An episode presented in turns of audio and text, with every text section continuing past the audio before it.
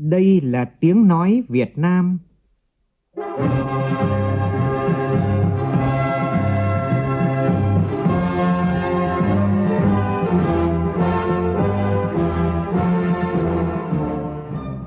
là tiếng nói Việt Nam,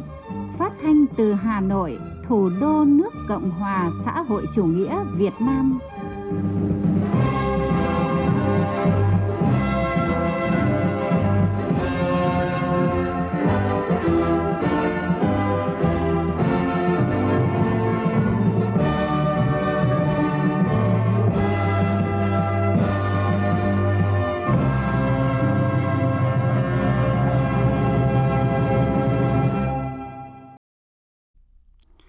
Kính chào quý vị và các bạn. Mời quý vị và các bạn nghe chương trình Thời sự sáng của Đài Tiếng Nói Việt Nam. Chương trình hôm nay thứ Bảy, ngày 17 tháng 6 năm 2023, tức ngày 30 tháng 4 năm Quý Mão, có những nội dung chính sau đây.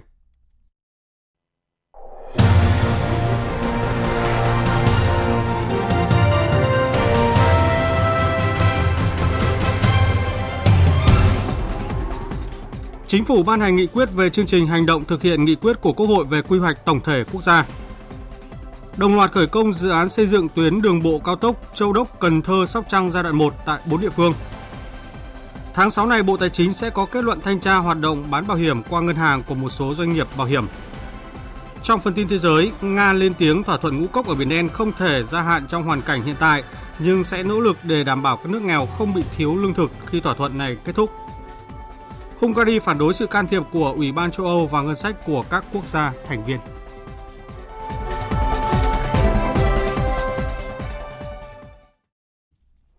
Bây giờ là tin chi tiết. Thưa quý vị và các bạn, Chính phủ vừa ban hành nghị quyết về chương trình hành động của Chính phủ thực hiện nghị quyết số 81 của Quốc hội về quy hoạch tổng thể quốc gia thời kỳ 2021-2030, tầm nhìn đến năm 2050 và kế hoạch thực hiện quy hoạch tổng thể quốc gia thời kỳ 2021-2030, tầm nhìn đến năm 2050. Trong đó có một số nội dung đáng chú ý sau đây. Phấn đấu đạt các mục tiêu chỉ tiêu và hoàn thành các nhiệm vụ trọng tâm của quy hoạch tổng thể quốc gia đến năm 2030. Trong đó về kinh tế, phấn đấu tốc độ tăng trưởng GDP cả nước bình quân đạt khoảng 7% một năm giai đoạn 2021-2030 Đến năm 2030, GDP bình quân đầu người theo giá hiện hành đạt khoảng 7.500 đô la Mỹ. Phát huy lợi thế của từng vùng kinh tế xã hội, tập trung phát triển hai vùng động lực phía Bắc và phía Nam gắn với hai cực tăng trưởng là Hà Nội và thành phố Hồ Chí Minh, hành lang kinh tế Bắc Nam, hành lang kinh tế Lào Cai, Hà Nội, Hải Phòng, Quảng Ninh, hành lang kinh tế Mộc Bài, thành phố Hồ Chí Minh, Biên Hòa, Vũng Tàu với kết cấu hạ tầng đồng bộ hiện đại, có tốc độ tăng trưởng cao, đóng góp lớn vào phát triển chung của đất nước – phát triển hạ tầng, phát triển mạnh hạ tầng số, hạ tầng dữ liệu, tạo nền tảng chuyển đổi số quốc gia, phát triển chính phủ số, kinh tế số, xã hội số. Tỷ trọng kinh tế số đạt khoảng 30% GDP. Về phát triển kết cấu hạ tầng, hình thành cơ bản bộ khung kết cấu hạ tầng quốc gia, bao gồm các trục giao thông đường bộ Bắc Nam, đường bộ cao tốc Bắc Nam phía Đông, một số đoạn của đường bộ cao tốc Bắc Nam phía Tây, đường ven biển, các trục giao thông Đông Tây quan trọng, phần đầu có khoảng 5.000 km đường bộ cao tốc, các cảng biển cửa ngõ có chức năng trung chuyển quốc tế, các cảng hàng không quốc tế lớn, các tuyến đường sắt kết nối với các cảng biển lớn, đường sắt đô thị nhằm giảm thiểu chi phí logistics. Phần đấu xây dựng một số đoạn đường sắt tốc độ cao trên tuyến Bắc Nam, phát triển hạ tầng năng lượng, công nghệ thông tin, đô thị lớn, hạ tầng thủy lợi, bảo vệ môi trường, phòng chống thiên tai và thích ứng với biến đổi khí hậu. Hôm nay, 4 tỉnh, thành phố là An Giang, Cần Thơ, Hậu Giang và Sóc Trăng sẽ đồng loạt làm lễ khởi công dự án xây dựng tuyến đường bộ cao tốc Châu Đốc, Cần Thơ, Sóc Trăng giai đoạn 1. Điểm cầu chính tổ chức lễ khởi công tại tỉnh An Giang. Dự án đầu tư xây dựng đường bộ cao tốc Châu Đốc, Cần Thơ, Sóc Trăng giai đoạn 1 được Quốc hội thông qua chủ trương đầu tư tại nghị quyết số 60 ngày 16 tháng 6 năm 2022. Dự án có tổng chiều dài 188,2 km qua địa bàn tỉnh An Giang, thành phố Cần Thơ, tỉnh Hậu Giang và tỉnh Sóc Trăng. Quy mô giai đoạn hoàn chỉnh 6 làn xe ô tô cao tốc, trong đó giai đoạn 1 quy mô 4 làn xe hạn chế, bề rộng nền đường 17 m. Dự án sẽ hoàn thành một số đoạn tuyến có lưu lượng giao thông lớn vào năm 2025, cơ bản hoàn thành tuyến toàn tuyến vào năm 2026 và đưa vào khai thác đồng bộ vào năm 2027. Dự án được đầu tư nhằm hình thành trục ngang trung tâm vùng đồng bằng sông Cửu Long, kết nối các trục dọc, phát huy hiệu quả các dự án đã và đang đầu tư. kết nối các trung tâm kinh tế, cửa khẩu quốc tế và cảng biển, đáp ứng nhu cầu vận tải trên hành lang kinh tế Tây Bắc Đông Nam, tạo dư địa động lực, không gian phát triển vùng đồng bằng sông Cửu Long, trong đó có Sóc Trăng với hệ thống hạ tầng kỹ thuật, hạ tầng xã hội đồng bộ hiện đại. Tỉnh Sóc Trăng kỳ vọng tuyến cao tốc Châu Đốc Cần Thơ Sóc Trăng hình thành sẽ kết nối các trung tâm đô thị kinh tế và kết nối hình thành cảng biển nước sâu Trần Đề là một đột phá mạnh mẽ của tỉnh Sóc Trăng, không những chỉ đột phá về kinh tế mà còn ổn định phát triển văn hóa xã hội và đảm bảo quốc phòng an ninh. Thưa quý vị và các bạn, nghị quyết 13 của Bộ Chính trị xác định giao thông là một trong ba đột phá chiến lược trong phát triển kinh tế xã hội và đảm bảo quốc phòng an ninh vùng đồng bằng sông Cửu Long. Trong giai đoạn vừa qua, vùng đồng bằng sông Cửu Long đã được đầu tư phát triển hạ tầng giao thông, tạo đột phá để phát triển kinh tế xã hội. Hiện nay đang có nhiều dự án cao tốc được đầu tư triển khai ở vùng đồng bằng sông Cửu Long và khi những dự án này hoàn thành sẽ là động lực then chốt để liên kết kết nối với thành phố Hồ Chí Minh và các vùng kinh tế trọng điểm trong cả nước. Bài viết của phóng viên Phạm Hải vùng đồng bằng sông Cửu Long đóng vai trò quan trọng trong hành lang kinh tế phía Nam của tiểu vùng sông Mekong mở rộng, kết nối với khu vực Đông Nam Á và thế giới. Khu vực này là trung tâm sản xuất nông nghiệp của cả nước, nhưng phần lớn lượng hàng hóa xuất nhập khẩu của vùng đồng bằng sông Cửu Long đều thông qua cảng biển khu vực thành phố Hồ Chí Minh. Chính điều này làm giảm sức cạnh tranh hàng hóa của vùng, tăng chi phí logistics. Ông Phan Hoàng Phương, Viện Chiến lược Giao thông Vận tải, Bộ Giao thông Vận tải cho biết, mặc dù trục dọc trên tuyến quốc lộ 1, tuyến huyết mạch đã được cải tạo, nhưng tình hình ùn tắc vẫn diễn ra, đặc biệt là cầu vượt sông không đồng bộ với toàn tuyến. Ngoài ra, vùng đồng bằng sông Cửu Long có nhiều tiềm năng về phát triển đường thủy nội địa, nhưng tận dụng khai thác tuyến đường này vẫn còn hạn chế. Để giải quyết điểm nghẽn về hạ tầng, thì thời gian qua, vùng đồng bằng sông Cửu Long đã và đang đầu tư vào mạng lưới đường bộ cao tốc. Trong đó, vùng đồng bằng sông Cửu Long sẽ có 6 tuyến cao tốc, gồm 3 tuyến cao tốc trục dọc và 3 tuyến cao tốc trục ngang, và khi hoàn thiện, các cao tốc sẽ tạo động lực phát triển kinh tế xã hội của vùng. Ông Phan Hoàng Phương nhấn mạnh trong nghị quyết 13 của Bộ Chính trị về phát triển uh, kinh tế xã hội và đảm bảo an ninh quốc phòng của vùng đồng bằng sông Cửu Long thì trong 6 nghị quyết mà phát triển của 6 vùng chiến lược thì có thể nói là vùng đồng bằng sông Cửu Long là vùng duy nhất trong nghị quyết đề ra cái mục tiêu là đến 2030 chúng ta sẽ phấn đấu hoàn thiện toàn bộ hệ thống đường cao tốc của vùng, của vùng tức là ba tuyến trục ngang và ba tuyến trục dọc của vùng sẽ được đầu tư cho giai đoạn đến 2030 có thể nói đây sẽ là một cái tiền đề rất là quan trọng để chúng ta làm động lực để kêu gọi đầu tư cũng như là có thể tiếng nói với cả trung ương để bố trí nguồn vốn để làm sao để hoàn thiện được hệ thống cao tốc của đồng bằng sông Long trong thời sắp tới. Hiện Bộ Kế hoạch và Đầu tư đã phối hợp với Bộ Giao thông Vận tải, Bộ Nông nghiệp và Phát triển Nông thôn cùng 13 địa phương xây dựng 16 đề xuất dự án cho phát triển vùng đồng bằng sông Cửu Long. Mục tiêu của các dự án nhằm tăng cường hệ thống giao thông kết nối các địa phương, xây dựng hoàn thiện hệ thống đường ven biển, nâng cao khả năng quản lý nguồn nước, chống chịu và ứng phó với biến đổi khí hậu, thực hiện quy hoạch tổng thể phát triển vùng. Ông Phạm Hoàng Mai, Vụ trưởng Vụ Kinh tế Đối ngoại, Bộ Kế hoạch và Đầu tư cho biết, với những đề xuất các dự án phát triển vùng đồng bằng sông Cửu Long sẽ lan tỏa, hỗ trợ thủy lợi và giao thông. Tuy nhiên, trước nhiều khó khăn, vướng mắt nên cần phải có cơ chế đặc thù để triển khai các dự án. 16 dự án với trị giá 2,5 tỷ đô la mà Bộ Kế hoạch Đầu tư đã phối hợp với các địa phương, với Bộ Giao thông Vận tải và Bộ Nông nghiệp và Phát triển Nông thôn vận động các nhà tài trợ và được cam kết vốn. Dự án đầu tiên đã được chính phủ phê duyệt cái đề xuất đó là dự án của Bộ Giao thông Giao thông vùng đồng bằng sông Cửu Long đã được nhận định là thiếu và yếu. Địa hình của vùng bị chia cắt bởi hệ thống sông ngòi, kênh rạch chằng chịt, nền địa chất yếu, bị ảnh hưởng bởi biến đổi khí hậu và nước biển dân. Thấy những bất cập về hạ tầng giao thông, chính phủ, các bộ ngành và địa phương trong vùng đang tập trung nguồn lực để đầu tư cho hạ tầng giao thông nhằm thoát khỏi điểm nghẽn bấy lâu nay. Trong quy hoạch mạng lưới đường bộ thời kỳ 2030 tầm nhìn đến năm 2050 tại khu vực đồng bằng sông Cửu Long, 6 tuyến cao tốc với tổng chiều dài khoảng 1.166 km với quy mô từ 4 đến 6 làn xe. Khi hạ tầng giao thông vùng đồng bằng sông Cửu Long hoàn thiện, sẽ là động lực quan trọng để vùng tiếp tục phát huy thế mạnh về thủy sản, trái cây và lúa gạo, góp phần thúc đẩy phát triển kinh tế xã hội của các địa phương trong vùng trong thời gian tới. Bộ Nội vụ cho biết đang xây dựng báo cáo về lộ trình cải cách tiền lương. Hiện nay Bộ đã chuẩn bị và xin ý kiến của Ban chỉ đạo tiền lương nhà nước. Đây là thông tin tại buổi họp báo định kỳ của Bộ Nội vụ diễn ra vào chiều qua. Bà Nguyễn Bích Thu, quyền vụ trưởng vụ tiền lương cho biết, để chia sẻ với khó khăn chung của đội ngũ cán bộ công chức viên chức, Bộ Nội vụ đã phối hợp với Bộ Tài chính và các bộ ngành liên quan xây dựng và trình chính phủ ban hành nghị định số 24 điều chỉnh mức lương cơ sở từ 1 triệu 490 nghìn đồng lên 1 triệu 800 nghìn đồng từ mùng 1 tháng 7 năm nay. Ngoài ra, theo phân công của chính phủ, Bộ Nội vụ đã khẩn trương xây dựng các thông tư hướng dẫn thực hiện và sẽ trình ký trong tháng này để đảm bảo thực hiện đồng thời với hiệu lực của nghị định từ mùng 1 tháng 7. Về nội dung cải cách tiền lương theo chương trình của nghị quyết số 27, Bộ Nội vụ cho biết cơ quan này đang xây dựng báo cáo về lộ trình cải cách tiền lương. Hiện nay, Bộ đã chuẩn bị và xin ý kiến của Ban chỉ đạo tiền lương nhà nước. Trong thời gian tới, Ban chỉ đạo tiền lương nhà nước sẽ họp và cho ý kiến và báo cáo này và báo cáo các cấp có thẩm quyền theo quy định. Tại buổi họp báo quý 2 của ngành tài chính diễn ra vào chiều qua, Thứ trưởng Bộ Tài chính Nguyễn Đức Chi cho biết, tháng 7 tới sẽ khai trương sàn giao dịch trái phiếu doanh nghiệp riêng lẻ, tạo cơ sở để trái chủ thực hiện thanh khoản trên thị trường thuận lợi nhất, tạo dựng lại niềm tin đối với thị trường trái phiếu doanh nghiệp. Ngành tài chính cũng sẽ tiếp tục nỗ lực triển khai hiệu quả các chính sách hỗ trợ tài khóa. Thứ trưởng Bộ Tài chính Nguyễn Đức Chi khẳng định. Bộ Tài chính vẫn kiên trì và mong rằng là những chính sách này của tài khóa cộng với những cái chính sách khác nữa ở các cái lĩnh vực khác nữa thì kinh tế rồi doanh nghiệp rồi người dân sớm trở lại quá trình phục hồi và phát triển. Và với cái kết quả đó thì thu ngân sách cũng cải thiện, có thể sẽ thu được nhiều hơn so với những cái gì mà chúng ta đã bỏ ra hỗ trợ. Và nền kinh tế của chúng ta lại phát triển, doanh nghiệp cũng phát triển, người dân đời sống cũng cải thiện, thu nhập cũng cải thiện.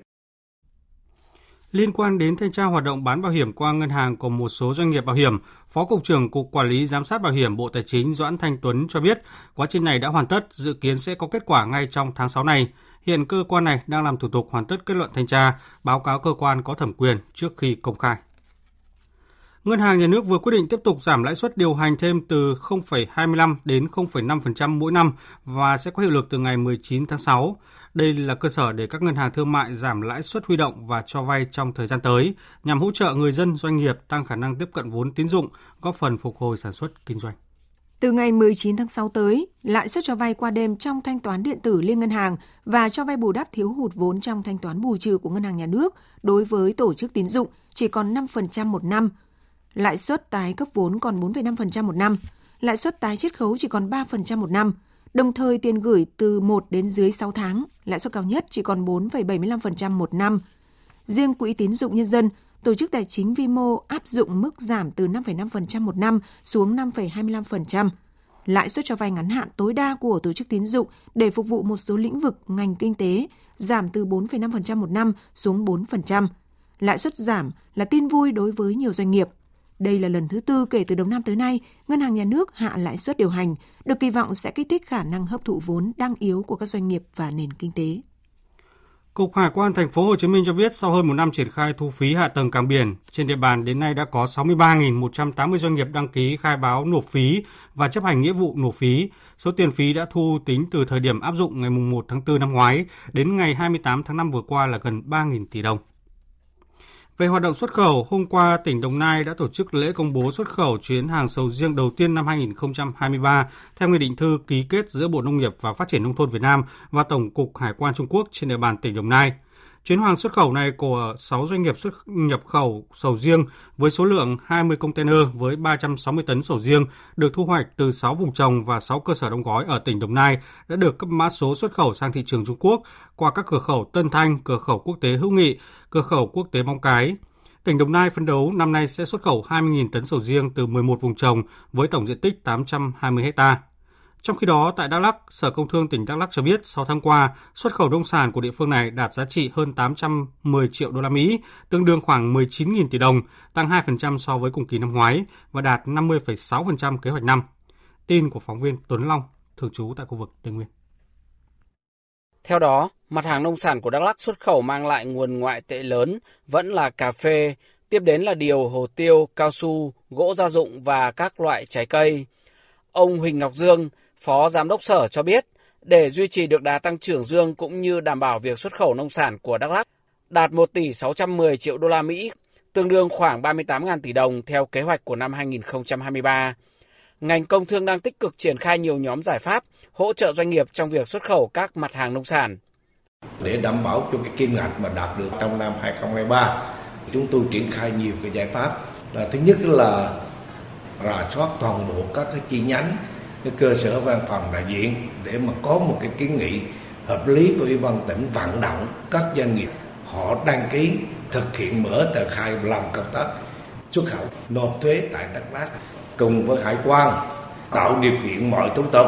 để được kiểm dịch, kiểm hóa tại Buôn Ma Thuột và làm thủ tục xuất khẩu tại đây. Mới đây, Cục An toàn Thông tin Bộ Thông tin và Truyền thông điểm ra 3 nhóm lừa đảo chính với 16 hình thức lừa đảo xuyên diễn ra trên không gian mạng. Trong đó, thủ đoạn phổ biến là mạo danh các nhóm lừa đảo trên không gian mạng để dẫn dụ người dùng và chiếm đoạt tiền. Người dùng gặp khó khăn khi nhận diện hành vi lừa đảo, còn cơ quan chức năng gặp khó trong việc truy vết điều tra vụ việc. Một trong các nguyên nhân lớn là do thiếu đồng bộ dữ liệu của người dân. Phó Thống đốc Phạm Tiến Dũng cho biết Ngân hàng Nhà nước đang phối hợp với Bộ Công an để ra soát làm sạch thêm 16 triệu hồ sơ khách hàng, dự kiến sẽ hoàn thành trong tháng 6 này. Trước đó, nhằm ngăn chặn các vụ việc trên không gian mạng, Bộ Thông tin và Truyền thông đã thực hiện chuẩn hóa toàn bộ thông tin của các thuê bao viễn thông. Những thuê bao không định danh được chính chủ đều bị khóa, không thể sử dụng. Mặc dù vậy, trong lĩnh vực ngân hàng, tình trạng tài khoản ngân hàng mở bằng giấy tờ giả mạo hoặc có tình trạng đi thuê những người không hiểu biết mở tài khoản và sử dụng tài khoản đi lừa đảo. Ông Phạm Tiến Dũng, Phó Thống đốc Ngân hàng Nhà nước cho biết, triển khai đề án phát triển ứng dụng dữ liệu về dân cư, định danh và xác thực điện tử, phục vụ việc chuyển đổi số quốc gia giai đoạn 2022-2025, tầm nhìn đến năm 2030 của chính phủ. Ngành ngân hàng đã bước đầu khai thác cơ sở dữ liệu căn cước công dân và cơ sở dữ liệu dân cư do Bộ Công an quản lý. Cụ thể, Ngân hàng Nhà nước phối hợp với Bộ Công an đã hoàn thành đối soát 25 triệu hồ sơ khách hàng trong cơ sở dữ liệu thông tin tín dụng quốc gia. Hiện ngành ngân hàng đang phối hợp để ra soát làm sạch thêm 16 triệu hồ sơ khách hàng, dự kiến sẽ hoàn thành trong tháng 6 này. Việc kết nối sử dụng dữ liệu quốc gia về dân cư, hệ thống ngân hàng sẽ làm sạch dữ liệu đã có trước đây, kiểm tra xác thực thông tin khách hàng. Nhờ đó, các ngân hàng nhận diện được các tài khoản mở bằng giấy tờ tùy thân giả, mạo danh – đây là giải pháp để dần xóa bỏ tình trạng tội phạm sử dụng tài khoản thanh toán để nhận các khoản tiền lừa đảo, gian lận mà rất khó truy tìm thủ phạm trong thời gian vừa qua.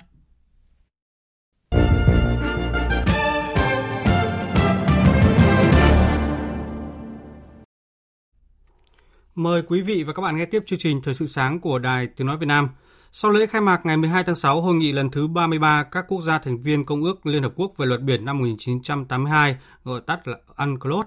tiếp tục diễn ra trong các ngày từ ngày 12 đến ngày 16 tháng 6 tại trụ sở Liên Hợp Quốc tại New York, Mỹ. Đa số phát biểu tại hội nghị năm nay tiếp tục khẳng định tầm quan trọng của UNCLOS với tư cách là khuôn khổ pháp lý quốc tế toàn diện, điều chỉnh các hoạt động và các vấn đề liên quan đến biển. Hội nghị nhấn mạnh yêu cầu tuân thủ công ước, đẩy mạnh hợp tác khu vực và quốc tế trong các lĩnh vực biển và đại dương, ứng phó với các thách thức như ô nhiễm môi trường, biến đổi khí hậu, mực nước biển dâng, đóng góp vào thực hiện mục tiêu phát triển bền vững số 14 liên quan đến bảo tồn và phát triển bền vững biển và đại dương. Hội nghị ghi nhận dấu ấn lịch sử trong việc đạt được thỏa thuận về dự thảo nội dung hiệp định về bảo tồn và sử dụng bền vững đa dạng sinh học biển ngoài vùng tài phán quốc gia nhằm hướng tới thông qua văn kiện này vào cuộc họp sắp tới, dự kiến từ ngày 19 đến ngày 20 tháng 6 tại trụ sở Liên Hợp Quốc. Phát biểu tại hội nghị, Đại sứ Đặng Hoàng Giang, trưởng phái đoàn thường trực Việt Nam tại Liên Hợp Quốc, trưởng đoàn Việt Nam khẳng định 40 năm qua, UNCLOS với vai trò hiến pháp của đại dương là khuôn khổ pháp lý điều chỉnh mọi hoạt động trên biển. Công ước và các hiệp định thực thi đã đóng vai trò nền tảng cho hợp tác và hành động của quốc gia, khu vực và toàn cầu trên biển. Liên quan đến tình hình Biển Đông, Đại sứ Đặng Hoàng Giang nhắc lại quan điểm của Việt Nam về việc giải quyết các tranh chấp bằng biện pháp hòa bình, phù hợp luật pháp quốc tế, nhất là UNCLOS bày tỏ quan ngại về các diễn biến gần đây trên Biển Đông có thể ảnh hưởng đến hòa bình, an ninh và phát triển. Đại sứ khẳng định việc tôn trọng chủ quyền, quyền chủ quyền và quyền tài phán của các quốc gia ven biển trên vùng biển được thiết lập theo công ước là điều kiện tiên quyết cho việc duy trì và đảm bảo hòa bình, an ninh và thịnh vượng ở khu vực Biển Đông. Trên cơ sở đó, Trường đoàn Việt Nam kêu gọi tất cả các quốc gia liên quan kiềm chế và tránh thực hiện các hoạt động gây phức tạp tình hình hoặc leo thang căng thẳng. Chương trình Thời sự sáng tiếp tục với các tin quốc tế đáng chú ý. Phát biểu tại phiên họp toàn thể của Diễn đàn Kinh tế Quốc tế Saint Petersburg, Tổng thống Nga Vladimir Putin đã liệt kê những kết quả khả quan của nền kinh tế Nga sau hơn một năm chịu các lệnh trừng phạt. Ông tuyên bố Nga duy trì vị trí của mình trong số các nền kinh tế hàng đầu thế giới. Trong một diễn biến khác thì phát biểu bên lề diễn đàn kinh tế Saint Petersburg, người phát ngôn Thượng viện Nga Valentina Matvienko nhấn mạnh không thể để cập nhật thỏa thuận ngũ cốc trong những điều kiện này và cũng không thể gia hạn vì giới hạn của sự kiên nhẫn và mong muốn thực hiện đã cạn. Bà Matvienko cho biết thêm, Nga đang nỗ lực để đảm bảo các nước nghèo sẽ không bị thiếu lương thực khi thỏa thuận này kết thúc. Dự kiến hôm nay, Tổng thống Nga Vladimir Putin sẽ thảo luận về một số nội dung của thỏa thuận ngũ cốc và các vấn đề khác với phái đoàn các nhà lãnh đạo châu Phi tại Moscow. Tại cuộc họp của Hội đồng Bộ trưởng Tài chính EU, Bộ trưởng Tài chính Hungary cho biết chính phủ nước này phản đối sự can thiệp của Ủy ban châu Âu vào ngân sách của các quốc gia thành viên. Hải Đăng, phóng viên Đài Tiếng Nói Việt Nam theo dõi khu vực Đông Âu, thông tin. Bộ trưởng Tài chính Hungary Vaga khẳng định Hungary đã thực hiện các cam kết đối với EU, tuy nhiên sẽ rất quan ngại nếu trao cho Ủy ban châu Âu quyền hạn quá mức để áp đặt các biện pháp thắt chặt ngân sách với các quốc gia thành viên. Ông cho rằng các chính sách nên để chính phủ các quốc gia thực thi phù hợp với tình hình mỗi nước. Ông Vanga cũng cho biết Hungary đang thực hiện các biện pháp để giảm nợ công và thâm hụt ngân sách từ sau đại dịch. Với mục tiêu ngân sách năm 2023 thâm hụt trong khoảng dưới 3% và giữ mức nợ công vào khoảng 67%, đây được cho là mức trung bình của EU. Ông cũng tuyên bố rằng nước này đang thực hiện các bước đi đúng đắn. Tuy nhiên, Ủy ban châu Âu đang né tránh việc chuyển các khoản hỗ trợ tài chính cho Hungary. Trước đó, Hungary cũng đã ban hành một số các cải cách để tiếp cận các quỹ của EU. Vì vậy, nước này mong muốn sớm nhận được số tiền hỗ trợ cho ngân sách trong năm 2024. Viện Hàn Lâm Thu âm ra thông báo chỉ những sáng tạo của con người mới đủ điều kiện nhận giải Grammy. Điều kiện mới của đơn vị tổ chức và trao giải thưởng Grammy nhằm hạn chế việc sử dụng trí tuệ nhân tạo AI trong ngành âm nhạc. Trước đây, bất kỳ nhà sản xuất, nhạc sĩ hoặc nghệ sĩ nổi bật nào trong một album đều có thể nhận được đề cử cho album của năm, ngay cả khi người đó có ý kiến đóng góp nhỏ. Tuy vậy, theo quy định mới, những người sáng tạo âm nhạc hiện phải đóng góp ít nhất 20% cho một album để được đề cử. Trong đó, việc sử dụng trí tuệ nhân tạo AI bị cấm, nhưng một số bản nhạc được tạo ra với sự trợ giúp của AI có thể đủ điều kiện trong một số hạng mục nhất định. Viện Hàn Lâm thu âm có trụ sở tại Santa Monica, California, Mỹ, là đơn vị tổ chức lễ trao giải Grammy đầu tiên vào năm 1959. Tháng 11 năm ngoái, OpenAI đã ra mắt ChatGPT, có thể tạo ra đối thoại giống con người dựa trên các thông tin đầu vào đơn giản. Các ứng dụng AI cho phép người dùng tạo hiệu ứng động cho ảnh tĩnh, tạo hình đại diện trong phim và viết bài hát, tiểu luận và bài báo, khiến mọi người trong nhiều ngành nghề đang ngày càng lo sợ rằng AI có thể thay thế con người. Tiếp theo chương trình là một số thông tin thể thao đáng chú ý.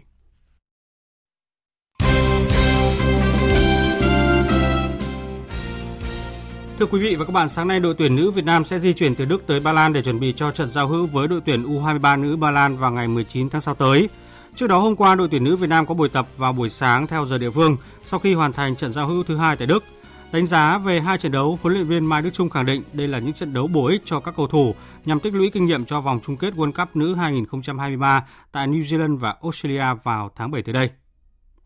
19 giờ tối nay, đội tuyển U17 Việt Nam sẽ có trận đấu ra quân gặp U17 Ấn Độ trong khuôn khổ vòng chung kết U17 châu Á 2023 diễn ra tại Thái Lan. Trước đó, tại buổi họp báo diễn ra vào chiều qua, huấn luyện viên Hoàng Anh Tuấn nhấn mạnh, ở giải năm nay U17 Việt Nam phải đối đầu với những đối thủ rất mạnh tại vòng bảng như Nhật Bản, Uzbekistan và Ấn Độ. Nhưng ông hy vọng U17 Việt Nam sẽ chơi tốt trong tất cả các trận đấu. U17 Việt Nam vào vòng chung kết với tư cách đội nhất bảng F ở vòng loại. Tháng 10 năm ngoái, U17 Việt Nam giành 3 chiến thắng trước Hồng Kông, Trung Quốc, Nepal và Thái Lan, ghi 12 bàn không để lọt lưới lần nào.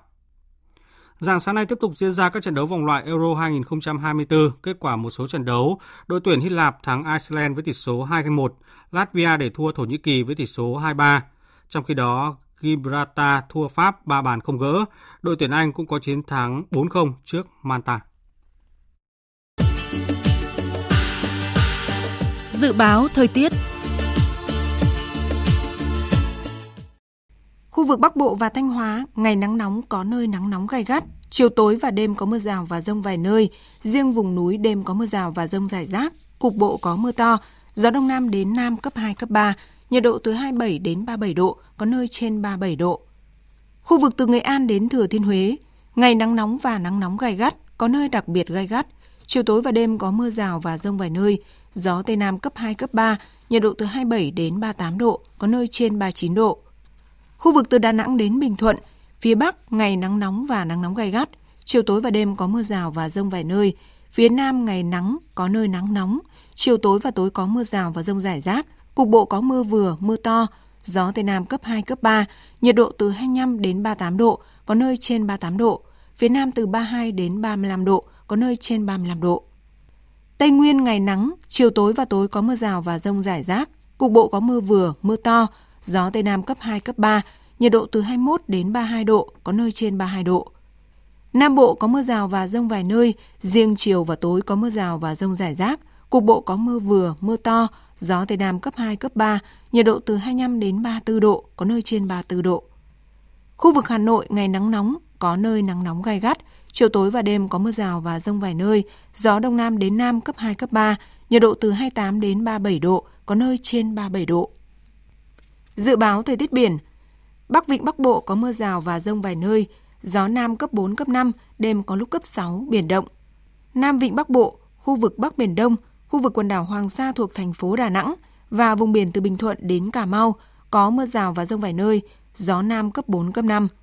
Vùng biển từ Quảng Trị đến Quảng Ngãi và vùng biển từ Bình Định đến Ninh Thuận không mưa, gió Tây Nam đến Nam cấp 4, cấp 5. Khu vực giữa Biển Đông có mưa rào và rông vài nơi, gió Tây Nam đến Nam cấp 4, cấp 5. Riêng phía Đông gió Nam cấp 3, cấp 4. Khu vực Nam Biển Đông và khu vực quần đảo Trường Sa thuộc tỉnh Khánh Hòa có mưa rào rải rác và có nơi có rông, gió Tây Nam cấp 3, cấp 4. Vùng biển từ Cà Mau đến Kiên Giang và Vịnh Thái Lan có mưa rào và rông rải rác, gió nhẹ. Trước khi kết thúc chương trình Thời sự sáng nay, chúng tôi tóm lược một số tin chính vừa phát.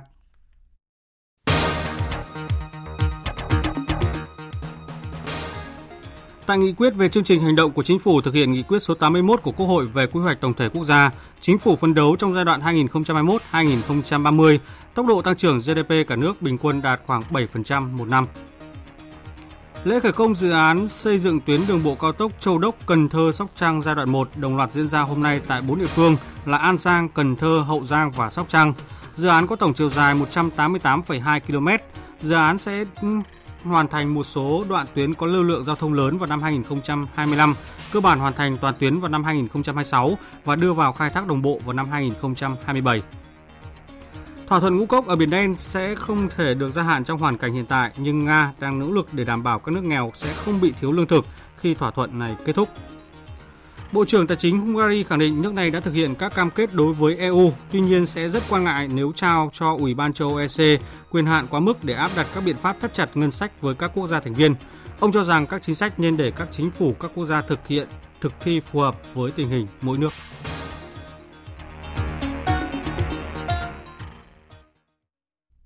Đến đây chúng tôi kết thúc chương trình Thời sự sáng của Đài Tiếng Nói Việt Nam. Chương trình do biên tập viên Duy Quyền Nguyễn Kiên cùng phát thanh viên Quỳnh Anh, kỹ thuật viên Đoàn Thanh thực hiện. Chịu trách nhiệm nội dung Nguyễn Thị Hằng Nga. Cảm ơn quý vị đã quan tâm lắng nghe. Kính chào và hẹn gặp lại.